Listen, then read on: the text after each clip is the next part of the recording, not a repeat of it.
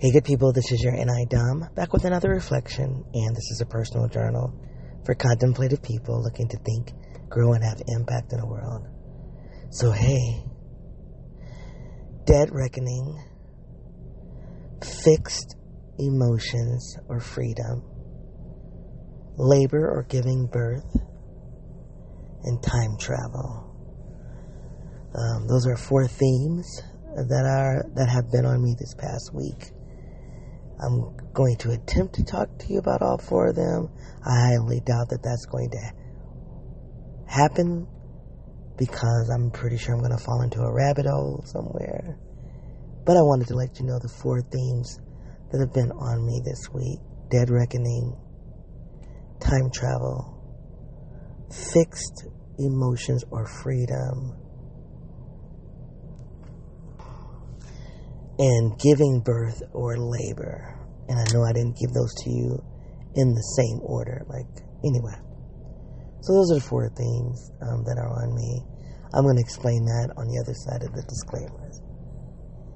If you're new to this project, this is a personal journal where I process my inner and my outer worlds. I do so by using personality theory. The two theories that I use the most are the Myers Briggs and the Enneagram. Pushing those two systems together, I identify as an INTJ 8.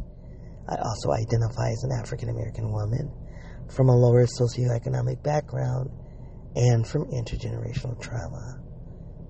I'm a trained and practicing social scientist and educator of about 20 years. Oh my gosh, of about 30 years, my, my, my bad. Let's start that over. I am a trained and practicing social scientist and educator of about 30 years. Half of that time has been in leadership. Politically, I lean into tenets of critical race feminism, which basically means I have an intellectual sensitivity to social constructs of power, such as race, class, gender, sexuality, just to name a few. This project is unedited and is unscripted. To know more about it or me, feel free to go to my website at yournidom.wordpress.com. So, hey, uh, I will do some disclaimers. Excuse me, some housekeeping. Number one, I'm in my car again, and the car is running, the windows are up.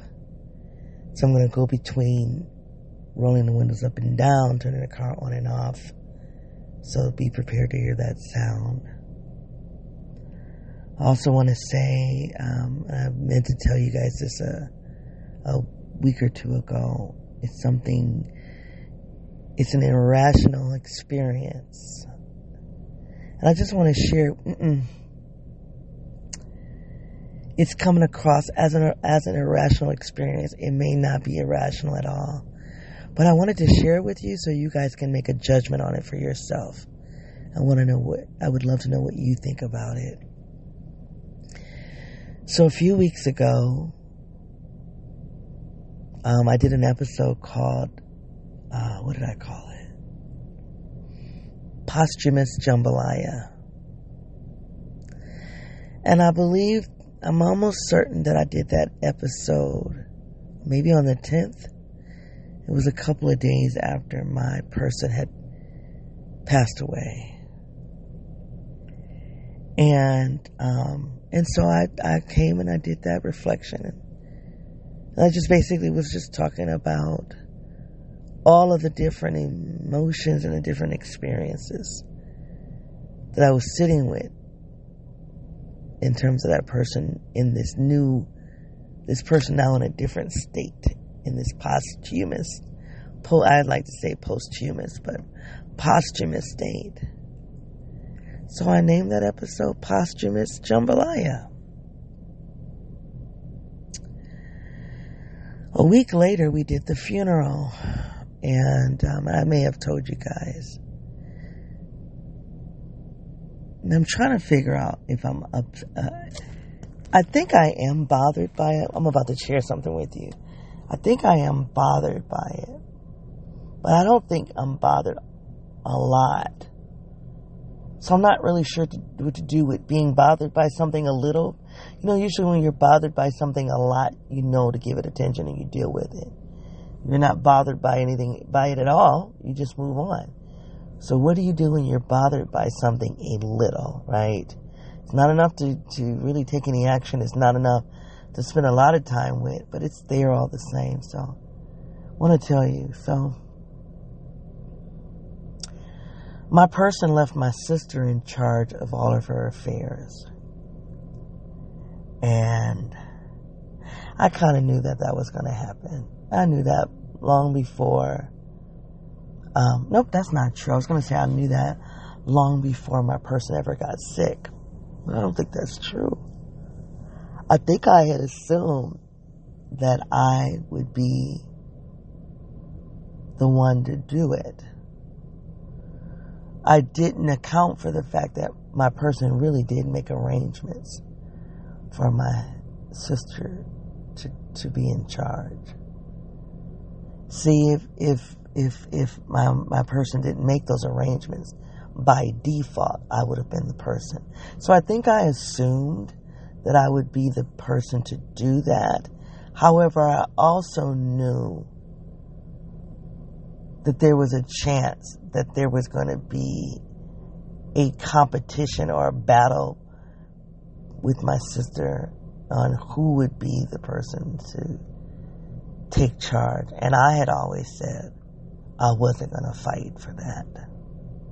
I'm not doing that battle. So my person actually did make arrangements for my my sister to be in charge, and so um, I do have feelings about that. Um, you know, everything, every, all the feelings that I have right now are complicated. Um, uh, that's one of the things I was going to talk to you about more about complicated emotions. That's one of them. It's not big though. And I really feel the need to stress that. Like that feels really important to me. It is a feeling, it's noticeable. But it's not one that I'm losing any sleep over. I'm not. But it's there. I think I'm really struggling with that emo- those emotions. They're emotions that I'm having. They're not catastrophic. They're not consuming. They're just not but they are there. And I have to navigate them. And I'm not 100% sure what to do with that. But anyway, so my sister being the one in charge, so that's one set of emotions around. I'm the oldest. I was raised to be responsible. I, I got in trouble if I wasn't responsible. So, in the moment that matters, almost the most to be responsible, I've been removed. I was removed from that. Yet, I wasn't, I'm not going to give my person the satisfaction of me begrudging that, me fighting for it. I won't do it. You know, I had somebody who told me that my person, that was the one last thing she could do to cause strife. Maybe. Maybe. I'm in a place right now where I'm really trying to not vilify her. Um, I just really need to sit with, I just need to sit with some of the more positive memories, but the, the harmful and hurtful ones are still there and they still pop up. So I'm just wrestling with that. So in the attempt, in an attempt to be like, no, I'm not gonna. I'm not gonna have conflict over this. We're definitely not gonna have strife over it. Um, I'm, I'm, I'm pretty. I'm doing pretty okay with that commitment, that vow. But anyway, so you know, just falling back, letting my sister be the one in charge. But my sister doesn't want that message out there, and I don't know. This is me speculating because I think it's more than a speculation, but I'm going to give it the benefit of the doubt. Let's just call it speculation. Um, I don't even know if it matters, but I, I this is what it, this is what I'm perceiving that my sister doesn't want that perception out there that she's the one in charge and that I was erased. I think that's what it is. I don't think she wants the perception out there that I was erased from that role or that I was, yeah, from the role that. So, it's all good. It is all good. It's fine. you guys know when I start going, it's fine. but is it? But anyway.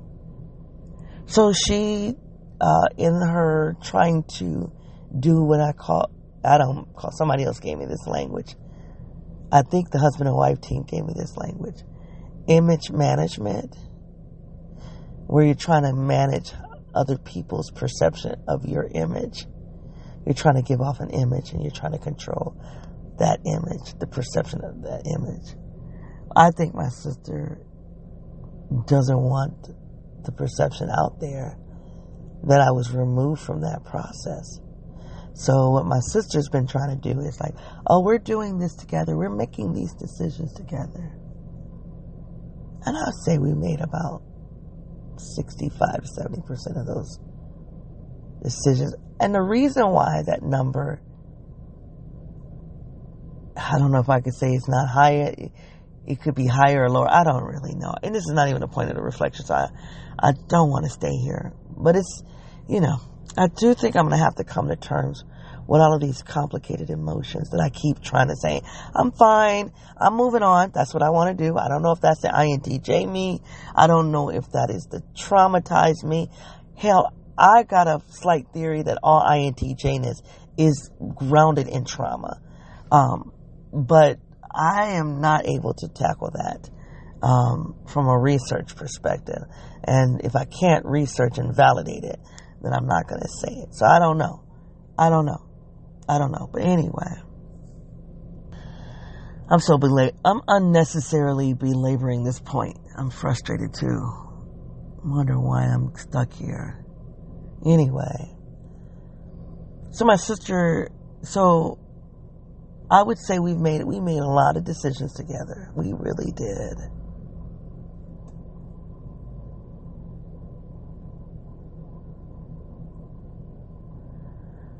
And I believe there's a part of me that wants to make that percentage higher. There's a part of me that wants to say that we made about 80 to 90% of those decisions together. But there's another part of me that's saying that's just not true. There's a part of me that's saying it is about 60 70%. But I can't, I can't, I can't to go in there and really interrogate that number would be a reflection in of itself. So let's just say, let's just say we made roughly 60 to 90% of the decisions together. And that's such a wide range, but let's just be done with it. And then there were decisions that we didn't make. Together, she made the decision. But I can tell you, I made no unilateral decisions. So that's probably the significant part of it. So let's just say we made, let's just say, let's say we made 90% of the decisions together. And the other 10% she, uni- she unilaterally made. That's, that's, that's, no. no. No, okay, here we go. This is what we're to do. This is what we're to do so I can get off of this. Mm. Good night. This, the need to be precise. let's say we made let's say we may, I think 75% is a good number. She may not agree with that, but I'm going to go with 75%. We made 75% of the decisions together. I think it's still a generous number, but I suspect she would say the number would be higher. Okay. I, I think the number is lower. I think she would say the number is higher. So I'm going to meet in the middle and say we made 75% of the decisions together. Okay. And then there was 25% that she made unilaterally. I made no unilateral decisions. That just so you so let's sit with that. The reason why I didn't make any unilateral decisions because I wasn't positioned to make any unilateral decisions. I wasn't given any authority or jurisdiction or power. And that, being the oldest, if you are the oldest and you were raised to be to be responsible as the oldest, then you will understand that that's significant. Okay, I'm done with that. The point of that exercise was simply to say one of the decisions that my sister made unilaterally was about the food at the repast. And so, um, I think this is most most cultural tradi- traditions. After a funeral, there is food. There's some something. There's some type of gathering after the funeral, and and then there's food. If it were up to me, I would have suggested soul food because soul food is comforting food, or as my friends in the my white friends in the South would say, that's not soul food. That's Southern food. And then I have to say who cooked the food. Like, let's look at the history of that.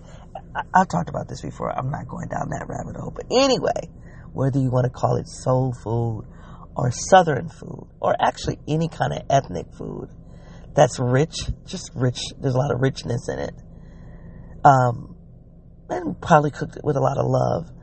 It's comfort food, right? High starch, high starch, high carbs, and all of that. So it's it's comfort food.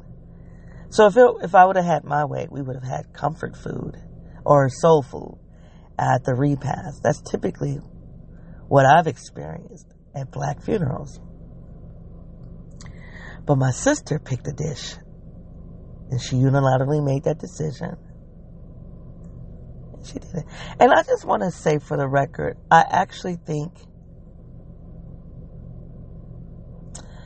one of the reasons why I don't begrudge my sister being in control isn't the fact that she's doing this, we're making decisions together. That's it's slightly insulting that we're going to play that game. Like we're going to play. Not that it's not playing like making decisions together. That's not the problem. It's ignoring the fact that I was removed from that role. It's ignoring that. It's ignoring the pain of it, you know.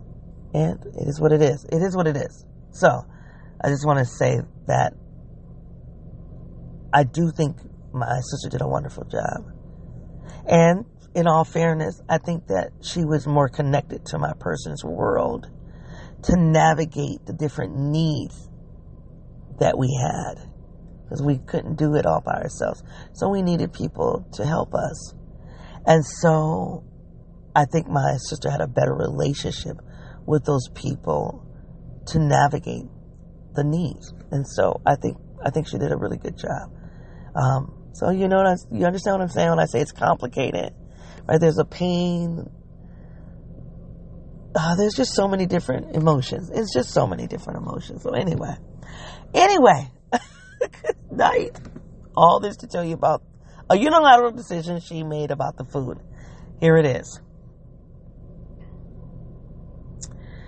The dish that, the food that we had at the repast, let me say this other, let me do this other qualifier.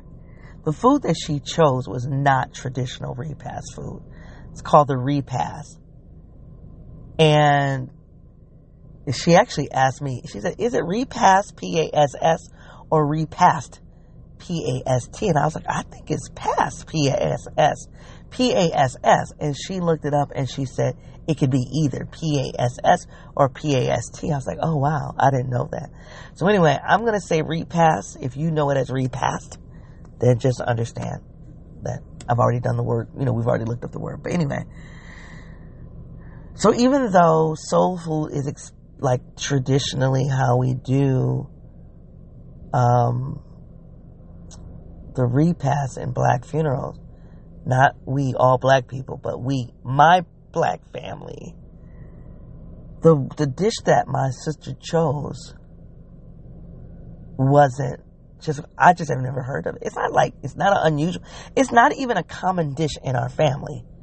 Like, when I think about all of the foods my, my grandmother made, my person made, even my sister, no one in my family has ever made this dish. So it's just not a common dish for me. I probably have consumed it all of maybe three times in my life. So it's just not a common uh, food item. Okay. all right. You probably have just stopped listening to me because you're like, this is a ridiculous conversation. As I do think it is ridiculous. I'm with you on that. Um, It was jambalaya, y'all.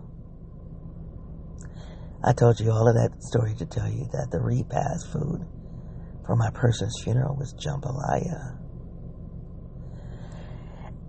And it didn't even occur to me until after the funeral that I had did an episode called Posthumous Jambalaya. Mm-mm-mm. I want to sit with that for a second. The episode, I called it Posthumous Jambalaya. I named that episode a week before the funeral. I named that episode before we even planned the funeral. Before we planned the funeral, before we planned, the, planned the uh, repast. There was no thing about that funeral or the repast that was on my mind when I named that episode Posthumous Jambalaya. So the irony that that would be the food in my person's posthumous state. It's just, there's irony there. It's, it's irony. And that sends me into an irrational space. Like, that's not a coincidence. So I can leave it at just, oh, that's ironic. Oh, that's interesting. That's a, that's an interesting coincidence. I could do that. And you listening to me, you might be doing that. But I'm, I just, I'm not there. I don't think it's a coincidence. But what it is exactly, I don't know. I just don't think it's a coincidence. But I can't explain it any other way because that's a, that sends me into an irrational space. I, I just wanted to, I've been wanting to tell you guys that that that ir- that irony that just I thought I thought it was interesting, and I ended up sharing that with my sister, and she was like, "Oh wow," and then she's like, "Well, what was the episode about?" And she was like, "She's like, send me that episode," and I was like, "No, no, no." I was like, "No, no," I said, "This is a private journal that I just make public." I said, "It's a private journal that I've made public, but it's still private." It's just like your journals. You don't let me read your journal. And so my sister said, she was like, well, I'm going to read it anyway after you're gone. She's, I'm going to hear it anyway after you're gone. Because she's like, I'm going to be the person that's going to be responsible for your, uh, your, your affair. So I'm going to listen to it. And I said to her, that's fine, but we won't argue about the things that I've said. Because, right, she listens to the journal, there are going to be things she doesn't agree with and then she's going to wanna debate it. Or she might have feelings about something she's heard that she's not going to appreciate how I framed something. And we're just not going to do that. So, just wanted to tell you that. Anyway, that was housekeeping. That was the second housekeeping. That's all I got. That's all to give you. Because I really feel like I'm in the reflection now. so, what, what did I tell you? The four things that have been on me this week. Hold on, let me go get. I did force myself to write it down because my brain is just not holding a lot these days. Hold on one second. Okay, dead reckoning, fixed emo, fixation, fixed emotions or freedom, time travel, giving birth or labor. I'm to start with dead reckoning. Um, and that's this is really what I wanted to talk about last week when um, the episode I did about I don't even know what I named it, but oh, the truth shall, the truth shall set you free, where I dealt with uh, re-examining authenticity and something else. I don't know. Anyway. So I looked up the concept of dead reckoning. I'm going to see if I can read the definition to you. Hold on a second.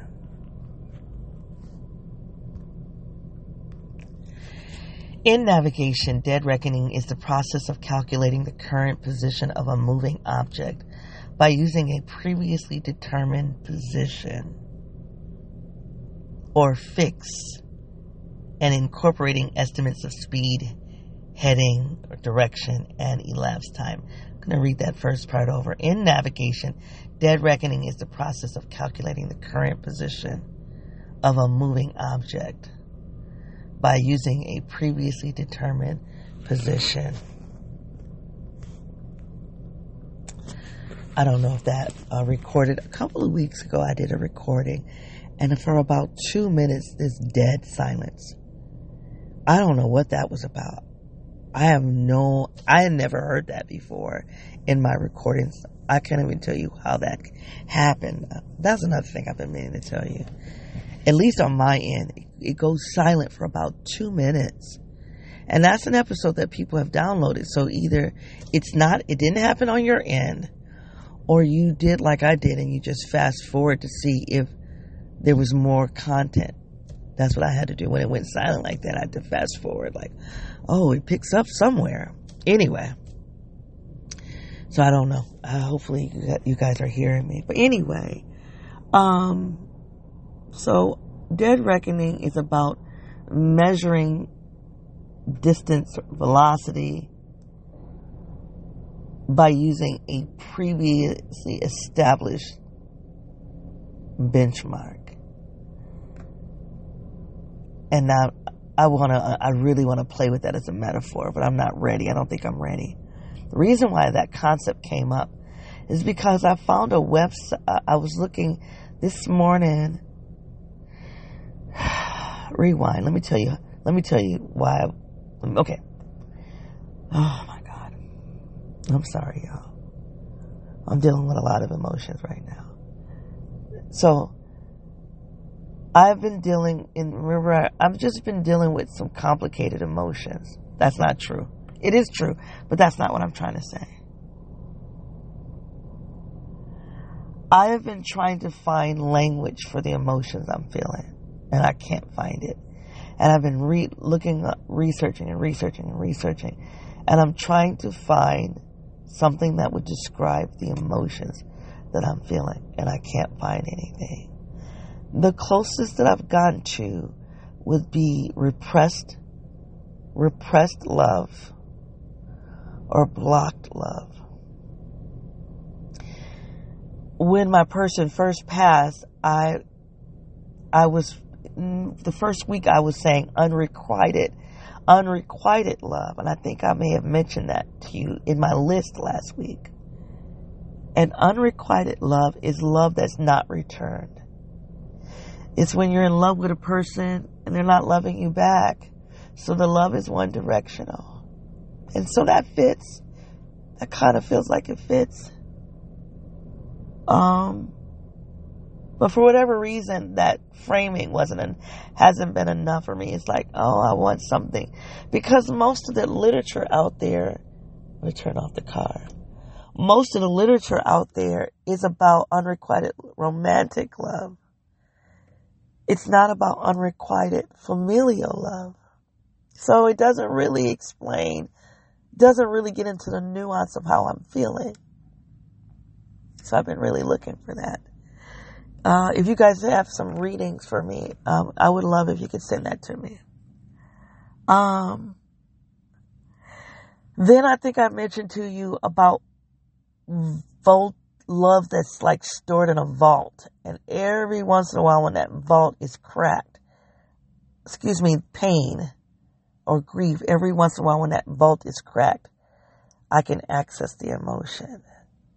And I said, I didn't like to think about that because when we had to pick out the burial site of my person, we had to determine what kind of vault we were going to put her body in. That's a shitty thing to think about it's just a shitty thing to think about. But we had to go through that. So I don't like that. I don't want to use that metaphor. But it kind of works though, because whatever this, this thing is that I'm feeling, this is what it feels like. This is what it feels like. I'm going to try to describe it to you all. It feels like there's a lot, there are a lot of emotions.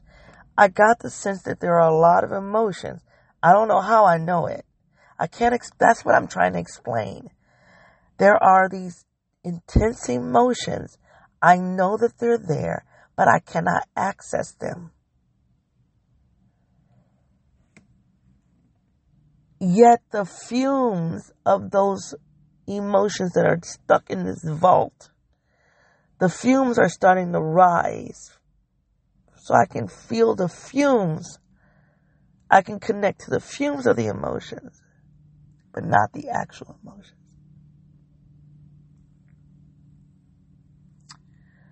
And I feel better when I can read about things and understand it and analyze it. So it's really sucky right now that I cannot find any literature to explain what it is that I'm feeling. So every day I get up and I try to look for an article that would explain this feeling. Because although I just explained it to you, I'm like, there's got to be a nuance to that. I want to know more about it. And um, I just can't access. I can't find the article. So maybe a day ago or two days ago, something hit me. Look up abandon. Um, I look up abandonment, neglect, and all of that literature sends me somewhere else. It sends me to articles that are about narcissistic parents, parents who are immature, parents who are trauma, who have been traumatized.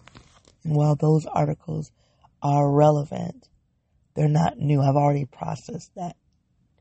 So that's not, that's not helping me in what I'm feeling now. Cause it's not helping me to understand the repression of that emotion, those emotions to know that those emotions are deep and I can't access them. I can only access the fumes. And honestly, I've only been able to really access the fumes of those repressed emotions within the last seven to 10 days. The fumes are starting to surface. And I've been told by people that those emotions, because you know, you're so busy taking care of affairs and then trying to get back to some kind of normalcy. They said it, it'll take a while before the real, the, the real emotions will hit you. And maybe, maybe, maybe what I'm feeling is normal. It has nothing to do with the kind of relationship I had with my person. And it's possible. I don't know. I suspect, I just would imagine that the type of relationship that I had with her would complicate this. Uh, how could it not? So, then a couple of days ago, something said, look up, and I don't even have the framing, but something to the effect of what it would be like for a child who was given up at birth, a child who was either in foster care or who was adopted. What would they feel if they found out that their biological parent had passed? You guys, I wanted to keep my phone on because I just there I need to be able to stay accessible. But my family is getting ready to go through some kind of tech storm, and I don't want to. Um, I don't want that to keep coming through the recording, so I just turned it off. Although I didn't want to have the phone off. The, I didn't want to have my indicators off, but anyway. So I wanted to look up when you're adopted what happens when you're adopted and you find out your biological person, your biological parent has passed on. And uh, that didn't really help. Those articles didn't really help me because they just didn't. I, I don't even, I can't even explain to you why now. Then I, something said, look up. There's a word for it and now it escapes me. When somebody has been abducted, kidnapped for a long period of time, and that person who kidnapped them is their caregiver, their provider. So they develop a, a, an emotional relationship with the person that has kidnapped them, abducted them, abused them. And so it's a word for it. it. It'll come. I had the word yesterday and now I'm on this recording. I can't recall it. I promise you it's going to come once I'm done with the damn recording. But you listening to me, you're probably like screaming it out. You know the word. I'm, it's just escaping me right now. But, um, so I went to look that up. Like, what is it like to love a person that harmed you?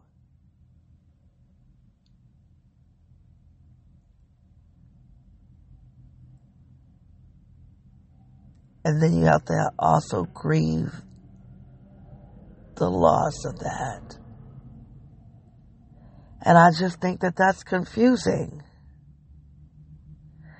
And to make it more complicated, I have really been wanting to be in a, a space. I've been really wanting to be positive. I don't want to think about my person in a negative way. I just don't. I just don't want to. I don't want to. So I think that complicates it.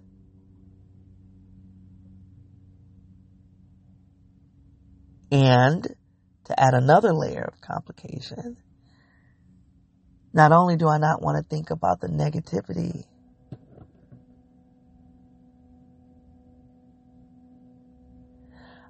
I have been able to find some positivity.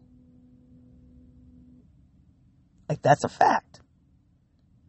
I said last week, I, in the last five I would say five to 10 years. There was a little bit of a three year period where this doesn't pertain. But in the last 10 years, minus three, so seven of the last 10 years, I've figured out how to have a controlled relationship with my person. I figured out how to do it.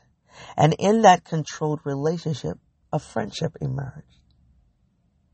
It was still complicated but it was a friendship. Now, let's just jump somewhere else.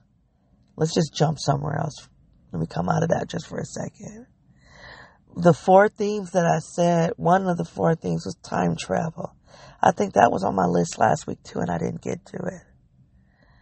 And time travel came up because I, I told you guys this. At the funeral, I had a lot of friends from my past show up. And this is significant because through the life of this project, you guys have heard me talk about cleaning up, cleaning house with my friendships. That I went through breakup after breakup after breakup with all old friends. And I talked about how each of those breakups were necessary, but when I look at myself as being the denom- common denominator, it's natural for me as a logical person to say, I, if they didn't have a, a, a string of breakups with their friends, I did. So it's on me. Something is wrong with me. And although I can stand firm and say, there was a reason why I had to break up with Sally. There's a reason why I had to break up with Jane. There's a reason why I had to break up with Margaret. There's a reason why I had to break up with Amy. These are all fictitious, fictitious names, by the way. You know it. Margaret, Jane, Amy. That's funny.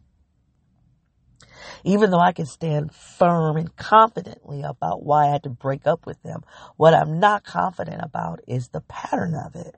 Well, that's not true for for a while I was not com- confident about the pattern. So how I've gained confidence about that pattern is that I grew in a space that was in- incompatible with those people. Number one is about growing. Not that they didn't grow, we didn't grow together. Number one. Number two, I picked those people because they represented familial love. They were, the love that I had with them was familiar. I was mimicking, I was recreating my family of my biological family through my friendship family. And so when I started healing through that biological family, when I started healing through the trauma, you know, I looked at those friends and I was like, no, we can't do that. But they weren't going through a healing, a trauma healing phase. And so And I talked about how it was comforting to see all of those old friends, people who knew me from when I was six and five and 14, people who knew my person. It was comforting to see them there.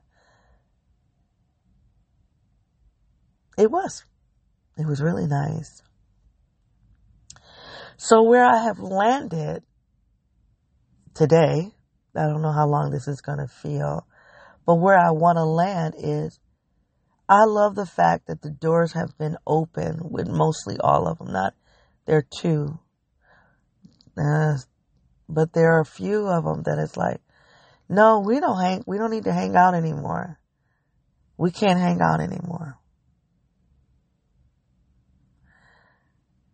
we can't hang out like we used to. But we don't have to be angry with each other. There's no reason to be angry with each other. Uh, okay, I had to start the car back up because I got cold. so anyway, um, oh God, what was I saying? So the way that those relationships ended, because you don't go from having intense, intimate connections with people, people, and then cut them off, and then think, okay, we're just going to be associates, because that's what I was trying to do. I tried to reposition those people. Now, one person tried to reposition me, and I, I wasn't having it. That's the one person that well, I wasn't going to have it. So when people did that to me, they were like, no, you're not going to reposition us and then think that we're going to be somewhere off as distant friends when we were so very close. No, and that's what happened. I get that. That's not hard for me to wrap my mind around. I get that. So I wanted to be, I wanted to be like, hey, you're in town? Let's go to dinner. Hey, happy birthday. Hey, Merry Christmas. That's the kind of connection I wanted to have with these people. But they weren't having that. So that's what I'm going to try to do now. I don't know if it's going to work out like that. I really, really don't know if it's going to work out like that. But that's what I'm trying to do. And I'll tell you the other thing that has come up for me because I have since gone to dinner with them. And I'm like, oh my God. If there was any doubt about why I had to reposition those friends, I can see it so clearly. And I think that there was. I think there was an inkling of doubt that this time travel, going back to those relationships and being around them has been very helpful. Like, uh, you had to make that decision. It's so loud to me. It's so obvious. So I don't know what's going to happen with those connections, but it is my desire to not be in a um, I don't, I'm not angry with them anymore. I would be angry if I was stuck trying to do intimacy with them in this to- in a toxic way. I mean, I could even give you some stories that happened yesterday, but I don't want to get off the subject. But at some point, I'm going to just talk about it's just no. It's just no. I'm just not there. I'm just not there. And God, I want to just explain that to you, but and I don't even remember why I told this. I, said I'm going to take a leap. There was a reason why I jumped over to talk about time travel because I was just trying to talk about my person. I don't remember, but in the past, let's just say seven. I'm going to go back now. Seven of the ten years uh, with my person, we've developed a friendship, and maybe that was the reason why I talked about time travel because it is the same kind of friendship that I am having with these old people. It's not a healthy connection. So even though I could say we carved out a friendship, I wouldn't say it was healthy. But I'll say it was it's it's less toxic than what we had before because I was controlling it. Now, now let's just let's just let's just one of the things I thought about last week not last week, but in the week since I've recorded, was that I've been so comfortable, I guess, talking about the ills of my person that I haven't talked about my own shit. And I was like, you're not a perfect person. So we're not going to go on that podcast and talk about somebody else's shit and you can't talk about your own. You understand? You know, I get that. I'm not perfect. However, I spend a lot of time digging into my shit. I spend a lot of time trying to confront anything that's repressed and coming out in unhealthy ways. I spend a lot of time confronting, which is one of the reasons why I like the Enneagram more.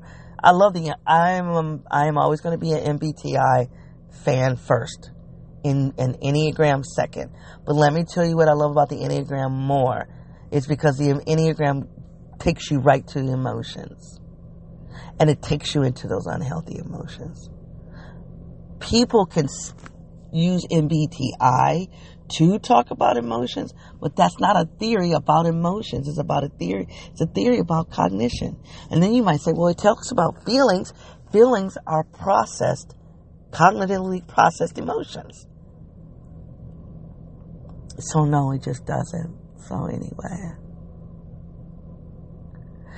So here's the deal. In me learning how to control that relationship and try to create, it is a, now I know why I brought up the time travel, why I loved it, because it's really almost parallel. It's almost identical. It's almost identical. I never thought about it until this just now. This is fascinating. I'm just making a connection in my head that I've never made before. So, fast forward again to the time travel with my friends. When I started repositioning them to be more like a, like to take them out of the best friend category. You're not functioning as a best friend. This doesn't feel good. But you're cool. You're cool. We're cool. We got history. You love me, I love you. I don't hate you. I actually want what's good for you. I want to celebrate you.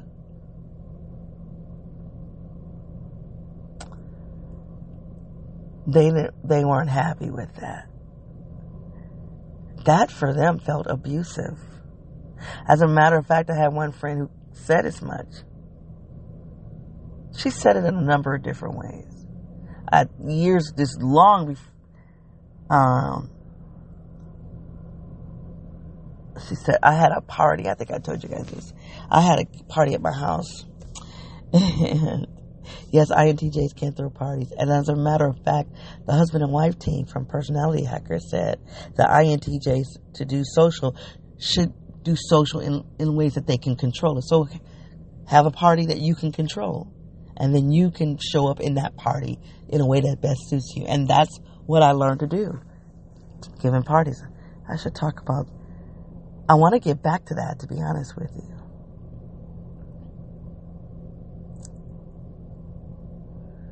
Yeah, that's interesting. I may have mentioned that to you that I want to get back to giving those parties. But I'd like to spend some more time thinking about that in terms of my social, me trying to build part of my, the lifestyle that I'm trying to design. I'm getting, I'm stuck there are things I'm working on that I got to work on. It's not there. We're not there yet, but I know how to get there. It's just a matter of time. You just got to work the plan. But the one I haven't figured, the part of it I haven't figured out is the social piece. I just haven't figured it out. So I'm gonna I'm gonna go back and and and, and process the emotion Mm-mm. Mm-mm. to see if starting to throw parties would help with that social the social aspect, the, the social dilemma. Anyway, so I don't even know where I was at. So I'm sorry, y'all. Mm-mm. When I reposition these people, oh, I know what I was gonna say. So I had a party once, and one of my good friends that were not in that kind of relationship anymore was livid with me she said, The people at that party don't even know how close we are.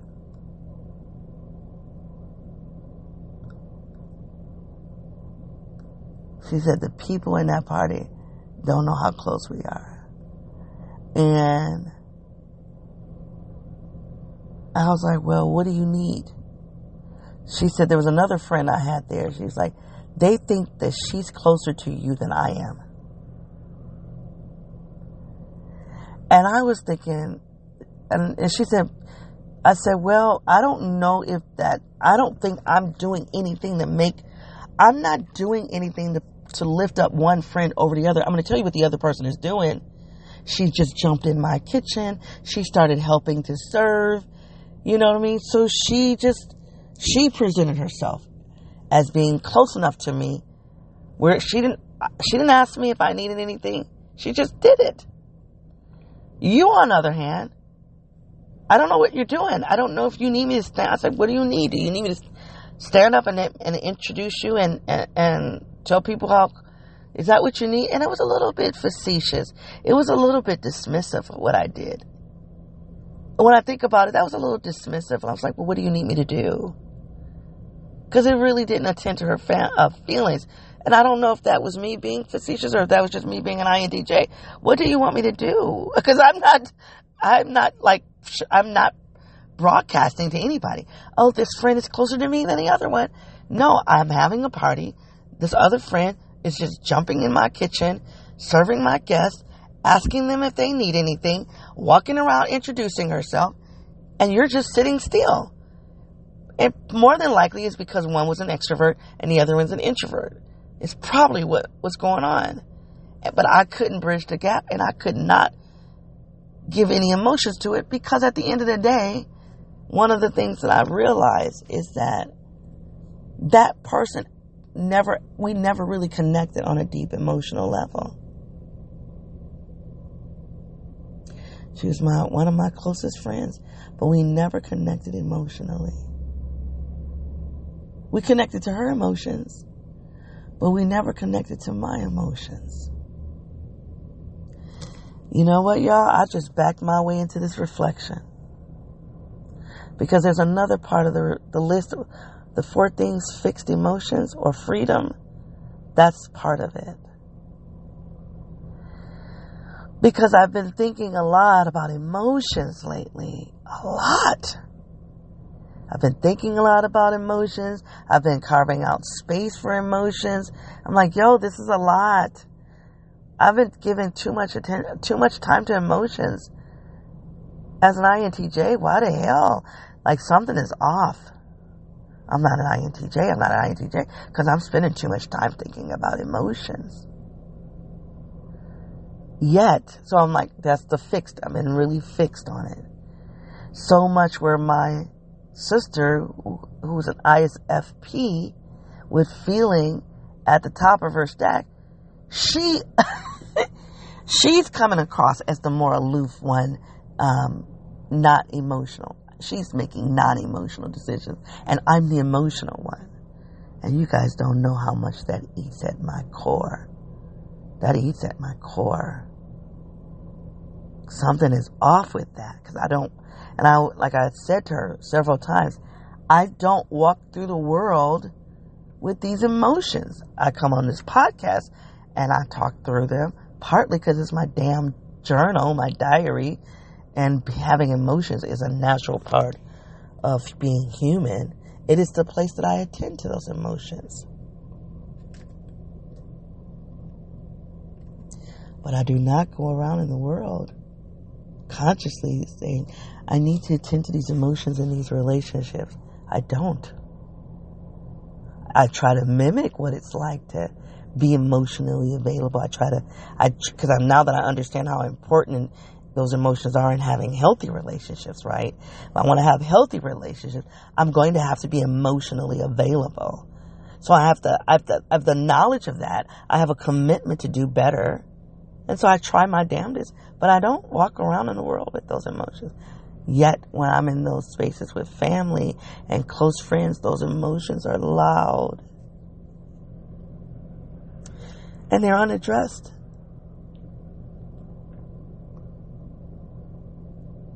And I don't know what to do with that. So, what I've done with it in the past, you don't know how to tend to my emotions. And I don't know how to communicate those to you in a way that will get you to, I'm just going to pull away. That's what I did in the past. I did that in romantic relationships and I did it in my friendships. This shit that's happening doesn't feel good. I'm not going to tell you that you're hurting me. I'm not going to tell you that my feelings are hurt. I'm not going to do that. And I think some of that has to do with being an eight, right? Because to tell you, hey, my feelings are hurt. Hey, this doesn't feel good makes me vulnerable. And now I got to wait for somebody to give a damn about my feelings. I'm not getting ready to do that. Not getting ready to do that. And I'm still not getting ready to do it. As healthy as I'm trying to be, I'm not getting ready to do that. I'm not. So I'm stuck. I'm stuck having the knowledge, knowing that those emotions are necessary to have. You know, it's important to tell somebody how you feel. It's important to tell somebody emotionally what you need. It's that's a healthy thing to do. Yet I haven't built the type of community that I can say that and then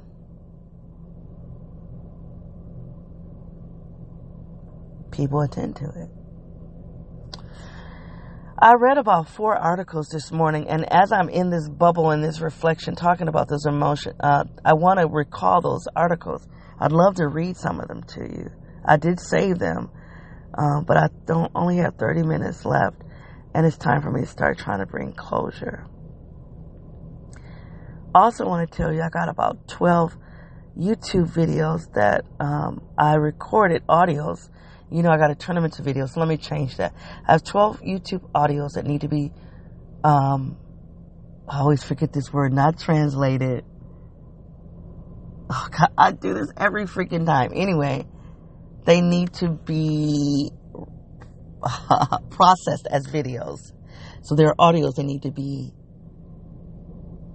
it's just bothering me that I cannot recall the word. They need to be processed as videos so I can upload them. So what I've been doing over the past three days is I've been going back listening to them because they go back to a year. And I'm like, is it still worth me uploading those? And actually, I would say most of them are pretty decent. So I'm going to upload them, but they're to, if you follow this project sequentially, then you're going to be, it's not to, you're to be frustrated because these are audios out of sequence. But if you follow this project because of the, the, the pure analysis of, the, of what I'm giving, then you'll appreciate it. But it's out of sequence. Okay, so there's no chronology here. So, but I'm to upload them anyway. I'm all over the place right now. Let me try to start bringing some closure because I'm all, I literally am bouncing right now. Um, I think what I was, let me just go all the back, way back to what I was trying to say about my person and this friendship. It's the same kind of friendship that as much as, I, you know, up before I hit this record button, and this is what I said to you all last week, we had a friendship that in the last 10 years, seven of the last 10 years, I was able to create a friendship with my person. But now in this video, in this audio um, reflection right now, what's coming to me is a it's the same kind of friendship I created with these friends with who cannot where I could not have a emotional connection to them because my emotions were un um too much or unrealistic. And you want to hear something funny? Just, I'm going to tell you my shit. My heart coach, my therapist, tried to make that comment one time and I shut her ass down so fast. And then I've told her I'm ready to process it. But when she brought it up, I shut it down. And her argument was, and I think I told you guys this before, maybe you were so wounded in your childhood that you can't feel love. Maybe you just can't feel it. Maybe people really try to love you. They're really loving you, but because you were wounded in childhood, you just can't feel it. And that's a possibility. But I'm going to tell you if that's true, this is this is how I challenge her. then if that's true, then we need to go back to all of the people that you have said you that's probably a good idea for you not to deal with that person anymore. Why? Why? Because maybe my my emotional barometer is off. Oh, you can say the emotional barometer is off with you, but I can't say that my emotional barometer is off with that other person. You're going to have to make that make sense. That's all I'm asking for. Oh, don't trust them, but trust me? Nah. Nah. No, no, no, no, no, no. So I don't think that that's the case, but hey, I'm to keep the doors cracked on that. Maybe I just can't feel. But the beautiful thing about what's what's been happening for me in the last six months is I've been exposed to literature that's been talking about uh, healthy emotional relationships. What is health? What are healthy emotions? Emotional intelligence, and that that literature, it's so validating for me because it's given me words that I didn't have as a child, didn't have uh, words I didn't have as a teenager, as a young adult, hell, as a middle aged adult woman. When I was telling somebody, hey, that love that you're giving me, hey, I know you love me, you say you love me, hey, but that love doesn't feel good. And then they would go, oh, that's just you. Because I didn't have access to the language. And when most of us have been born and raised in toxic love, you lo- then everybody's loving in this toxic way. And then when a person is saying, "Hey, but wait a minute, this love feels shitty. I don't want that kind of love." Then you're the problem. Why? Because you're you're bringing truth to something. You're speaking up where everybody else is just like, "I'm okay with it. She's okay with it." Why are we okay with it, but you're not? You're the problem. Are you guys following that? One of the pieces of content that I've saved, I haven't listened to it yet. A lady I follow, and she talks about narcissism. She said one in six people are, are deal with deal um uh, how do you say it? Um, contend with narcissistic personality disorder (NPD). One in six, y'all. Damn, that's deep. I have to listen to that content. But that's what the title said. One in six people deal with narcissistic personality disorder. So let's just say that's true, right? Let's just go with it. One in six people deal with narcissistic personality disorder. That means there's a way of loving that's out there. There's a way of toxic loving that's out there that's normalized. And if you happen to have those people all swimming in the same in the same body of water together in the same environment and they've now normalized that toxic love. A person that is in that and they say, hey i don't want to love like that. Hey that doesn't that doesn't feel like healthy love. They're going to be the problem. They're the oddball in that environment. Do you guys understand what i'm saying? I think that that's the problem. So I didn't understand. I didn't have the language. I didn't know. I didn't know what emotional intelligence was. I didn't understand what healthy emotions are. And yes, I am fixed on that. So one of the themes from this past week, fixed emotions or freedom, because I am fixed on it. Is it because I'm really an INFP? Or am I an INTJ that understands that in order to have healthy relationships, I'm going to have to get that emotional part of me together, internally and externally.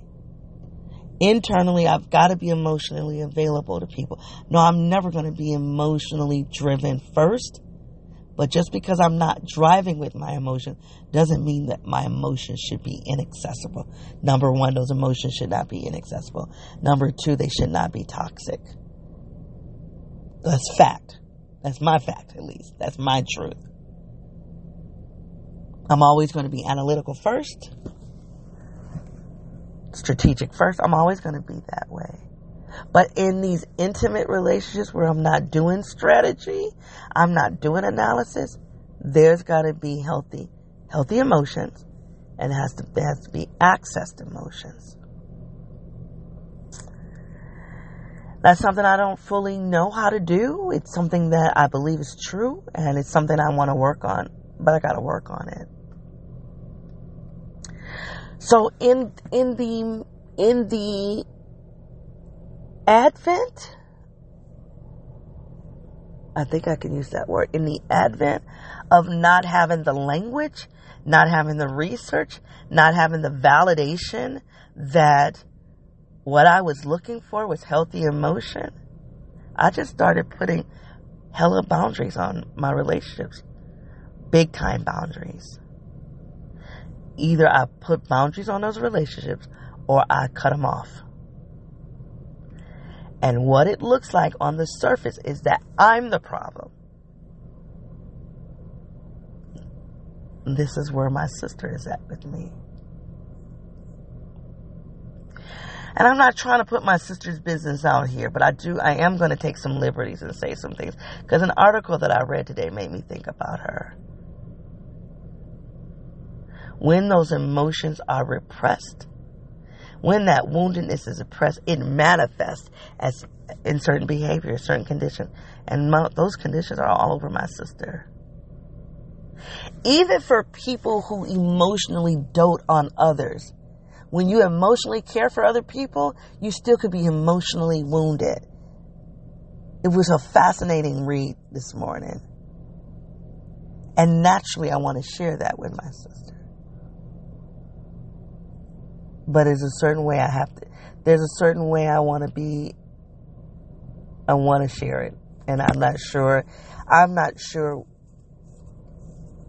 if I'm willing to do that sharing in the absence of that kind of conversation.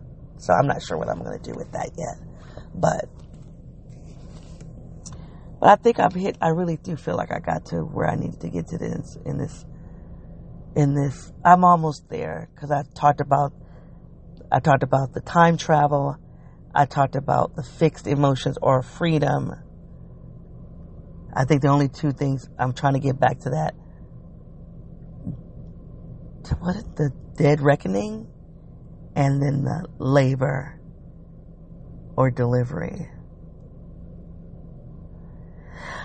One of the things I wanted to say about my person is that she, I would imagine, and I'm almost, I'm almost certain I got this right, that my person felt beat up on by me, felt beat up on by me, felt wounded by me because of the boundaries I was establishing, because of the control, because I did not give her open access to me. You guys know that there's literature, there's text inform, um, uh, information out there that's called open access. That means it shouldn't be behind a paywall. It should be just free. There's a big debate. Should it, should information be free or can you charge for it? If I write something, should I charge you to read it? or should you be able to access it for free? That's called open access. I stopped being, I was not an open, I was not open access for my person. And she was deeply bothered by that. And I was really good at it. It took me a long time to get there. And I think when I, one of the problems when I start reading about narcissistic parents or parents who are emotionally immature or, you know, unhealthy parents, parents who couldn't love. One of the things that I don't like about that literature is because it only does this. It says either you stay in that relationship and it's unhealthy or you, you, you go no contact. You totally cut them off. And I didn't do that. I stayed in it with boundaries. Now, somebody listening could say that was not effective. And I, I think they might be right. But I would like some literature on that. Because what I did was I set real strong boundaries. And I, that was my way of having meeting in the middle. But my person didn't like it. And she felt wounded by that. And in her woundedness, she told other people that I was abusive and all of this. And I was thinking about this the other day. God, what would it have been like to be, to have an actual public platform to really address that? Okay, like let's just say, let's take that complaint and let's validate it. Let's not validate it. Let's legitimize it. You feel like I've been abusive to you. Well, let's contend with it. Take me to task. Publicly take me to task so I can confront that. But never. It was always done behind closed doors where I was not able to speak up for myself. And this is the problem that I'm having with all of these people who are calling to check up on me, which that's starting to slow down, thankfully. I feel a little sad about it, but I feel mostly liberated that these people from my person's world who have been calling me, checking on how are you doing, how are you doing, what they don't understand is that I do have resentment to those people. Because you let my person tell you a version of the story that let's just say that let's just say let's just say the version of the story that my person told these people was it was true. You never helped us. You never helped us to come in and resolve that. You never helped us to do restorative work. You never helped us to restore our relationship. What you did is you allowed that person to characterize me, mischaracterize me, to malign me, in and then you put it in this love bubble. So now I'm still supposed to be submissive to this person because this person loves me. I'm supposed to be honorable to this person because this person loves me. And now I gotta be in relationship with you and I gotta act out this love performance. Oh, this person loved me and all and it's all a fucking performance. No, I don't want to. I don't want to play that part anymore. So I have two aunts that have been really quiet this past week. They've been uh, unusually quiet with me. And I have to be okay with that. Because, and I think the lesson is for me, and this is this, I don't know. I don't know, y'all. I'm really confused because this is something I said to myself earlier this week. Was I wrong? I should have just went no contact. What would have happened if I just would have gone no contact? Why did I do that? Because that might be unhealthy.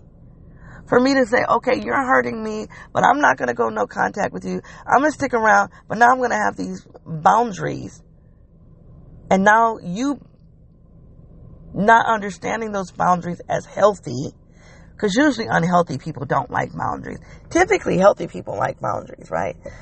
And I've, I've read that. I've, I've read that in the literature out there. You can, that's how you can tell an unhealthy relation. They don't like boundaries.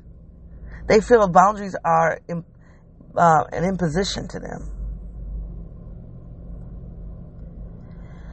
And so here I'm thinking I'm taking the high road. Look at me. I'm involved. I'm healed and I know how to set healthy boundaries. Look at me. And while I was setting those healthy boundaries, what was being communicated to the other people was that I was cold hurtful and harmful because I did not give unrestricted access to me. This has turned into being a very interesting reflection because I'm pinging between my person and my friends, the parallel there. My old friends, my time travel friends. There's a parallel. And then let's just take it back to the complication. And yet, I am sad. And I believe I, this is it. This is it, y'all. I have such a deep pain on the inside of me. It is excruciating. I keep having an image of like a person screaming in anguish, like anguish. And then every time I try to tap into that emotion, what comes up for me is, what is that? What are you sad about?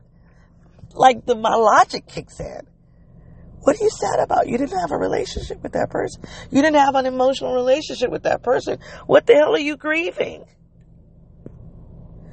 That's the feeling that I wish that I could find on the internet. What is that feeling to have that anguish on the inside of you? But then you can't, I can't lean into it. Other people, other people who are grieving her loss, they can have the emotion, they remember her, and then the emotion comes up and they can lean into it and they can suffer it and they can, lean. but I can't because my logic kicks in and goes, you didn't have that kind of connection with her. So what are you really sad about? So that's why I was trying to look, okay, people, people who were adopted, right? You didn't have that emotional connection with your biological parent. So when they pass, do you grieve them? How do you grieve them? Can you tell me that? Or people who were abducted and they had an emotional connected with connection with their abductors. How do you grieve that? Because that's what I'm dealing with. And I, I'm sorry, and I'm going to tell you if in a week, a month, a year, in a decade, if that changes, if my analysis of this situation changes, I'm coming back to you. I don't know if I'll still have this project. I'm going to find a way to come back and share this with you all. I'll be the first one to, I will. My grandfather said, tell the truth and shame the devil. I will tell the truth. But for now, I didn't have that kind of, I did not have a loving relationship with my person. It wasn't. It just wasn't. It just wasn't. And it, you know, you think about like maybe it was like a season. It wasn't a season. It was it was a lifespan. I think it was the lifespan of the relationship. Uh, let's say, a, a, like you know, my person I will agree. Well, I don't know. My person says that that loving relationship ended when I turned around 12 years old. and I always say that you can just talk about her wellness because it's pretty common knowledge that around 10, 12, 13, excuse me, 12, 13, 14, those teenage years, those preteen years, teenagers go through and most they go through it, you know. It's just they go through this, this, this shitty emotional phase. They know everything, then it just their emotions are all over the place. But when I went through that very normal developmental stage, my person took exception to it. And I found an article that talked about um, parents who are having a hard time connecting emotionally to their kids. And it was a really positive, you know, it was a positive article because most of the time articles are written on the other side of that. Articles are written for parents who are emotionally unavailable, it's written for the child of that. Or then you start characterizing the parent and uh, but I really love this article because it didn't vilify. It just said, hey, this is probably why you're not emotionally connecting to your kid. Here are three reasons. I saved that article, by the way. Um, you're probably like, what are you telling us for? You won't share with us anymore. And that's valid argument. Valid. I've been thinking about my damn newsletters that I started with you on. I mean, I saved them. Why I won't send them out. It's an issue of time. I think a lot of it is that I started this, this, this idea that I was going to do these newsletters in this last season. Excuse me, season seven that started in August of last year. That's at the height of us fighting the cancer right? So I think I'm going to give myself a little bit of a reprieve just because I was doing that with the cancer and then I was doing the, um, trying to get, you know, trying to make the decision. Am I going to be employed? Am I going to have a business? Well, if I'm going to have a business, I still got to take care of my, my, my, my need for large bundles of toilet paper, right? So I just, my time, my bandwidth, it's just, it's only so much. Um, and so I just think that, I think when the world stops being on fire, hopefully I'll be able to do it. Because I was like, well, because I, I, think I did tweet out a couple. Like, forget it. Let's just go back to tweeting out these articles. Because I used to tweet out the articles. I was like, no, I really do want to share those links with people who are committed to the project. That's kind of what I want to do. Um, so I want to, I don't want to give up on it yet. So please don't, just, just hang in. I don't know, hang in there with me. Don't hang in there with me, but I'm gonna hang in there. So I'm not ready to call it quits. Um, but that article really just painted painted her, uh, painted, excuse me, just like, hey, there, there's a. These are the three reasons why you're not emotionally connecting to your kid. And one of those reasons that your kid is a shitty person. Your kid is a shitty person, or your kid is non unloving. And I think as an INTJ child, I could see that. I could see that. I w- I wasn't I wasn't emotive enough. Um, mm, I wasn't emotionally giving enough. And I think that that triggered my person. Because that was one of the things the article said if you had your own traumatic childhood that wasn't healed, your child can trigger that stuff from your childhood. So I think that, that I think that that's valid. I think that makes makes a lot of sense to me.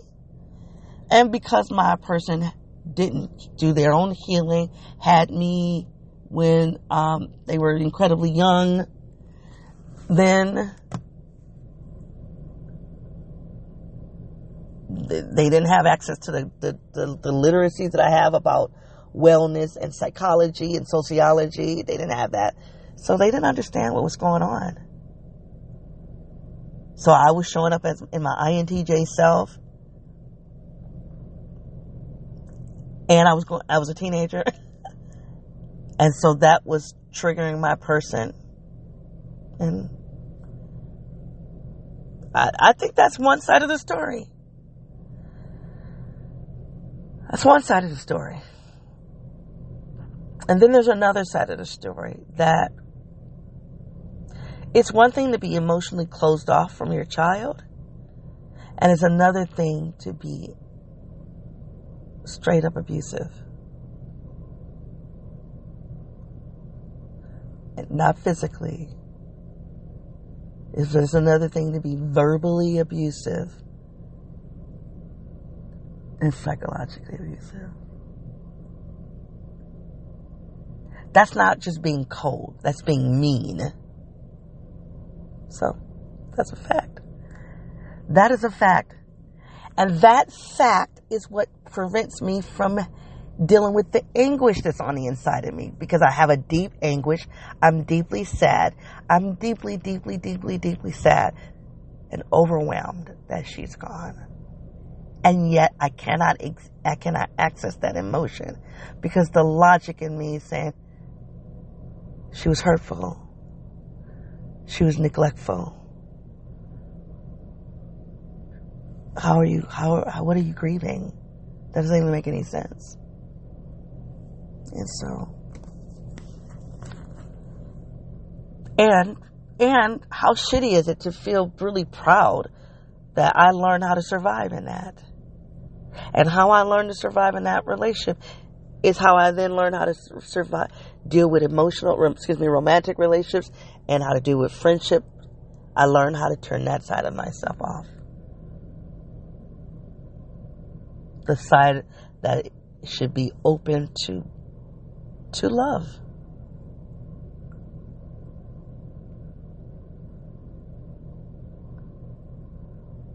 And I think I did that. I don't think I'm doing it now. So when my heart coach says, I don't think I'm doing it now. I really don't. But I did, that was a survival tactic. So, and I gotta go. But one, another article I found this morning was about 40 unrecognized emotions. And there were words to these, there are these 40 emotions that we don't recognize but there are words. It was a really fascinating read. And one of those unrecognized emotions uh, was called dead reckoning. It's not the definition that I read out, read to you earlier. I'm going to give you this definition. Dead reckoning, according to these um, 40 unrecognized emotions, is to find yourself bothered by someone's death more than you would have expected. As if you assumed they would always be a part of the landscape, like a lighthouse you could pass by for years until the night it suddenly goes dark, leaving you with one less landmark to navigate by, still able to find your bearings but feeling all that much more adrift. Mm, and I think that that's probably, that's probably, that's probably the closest thing. That's probably the closest thing to how I'm feeling to be bothered by someone's death more than I would have expected. I don't even know what I expected. I knew I was dreading it. I knew I knew it was going to be devastating. As a matter of fact, I had more grief in anticipating the death.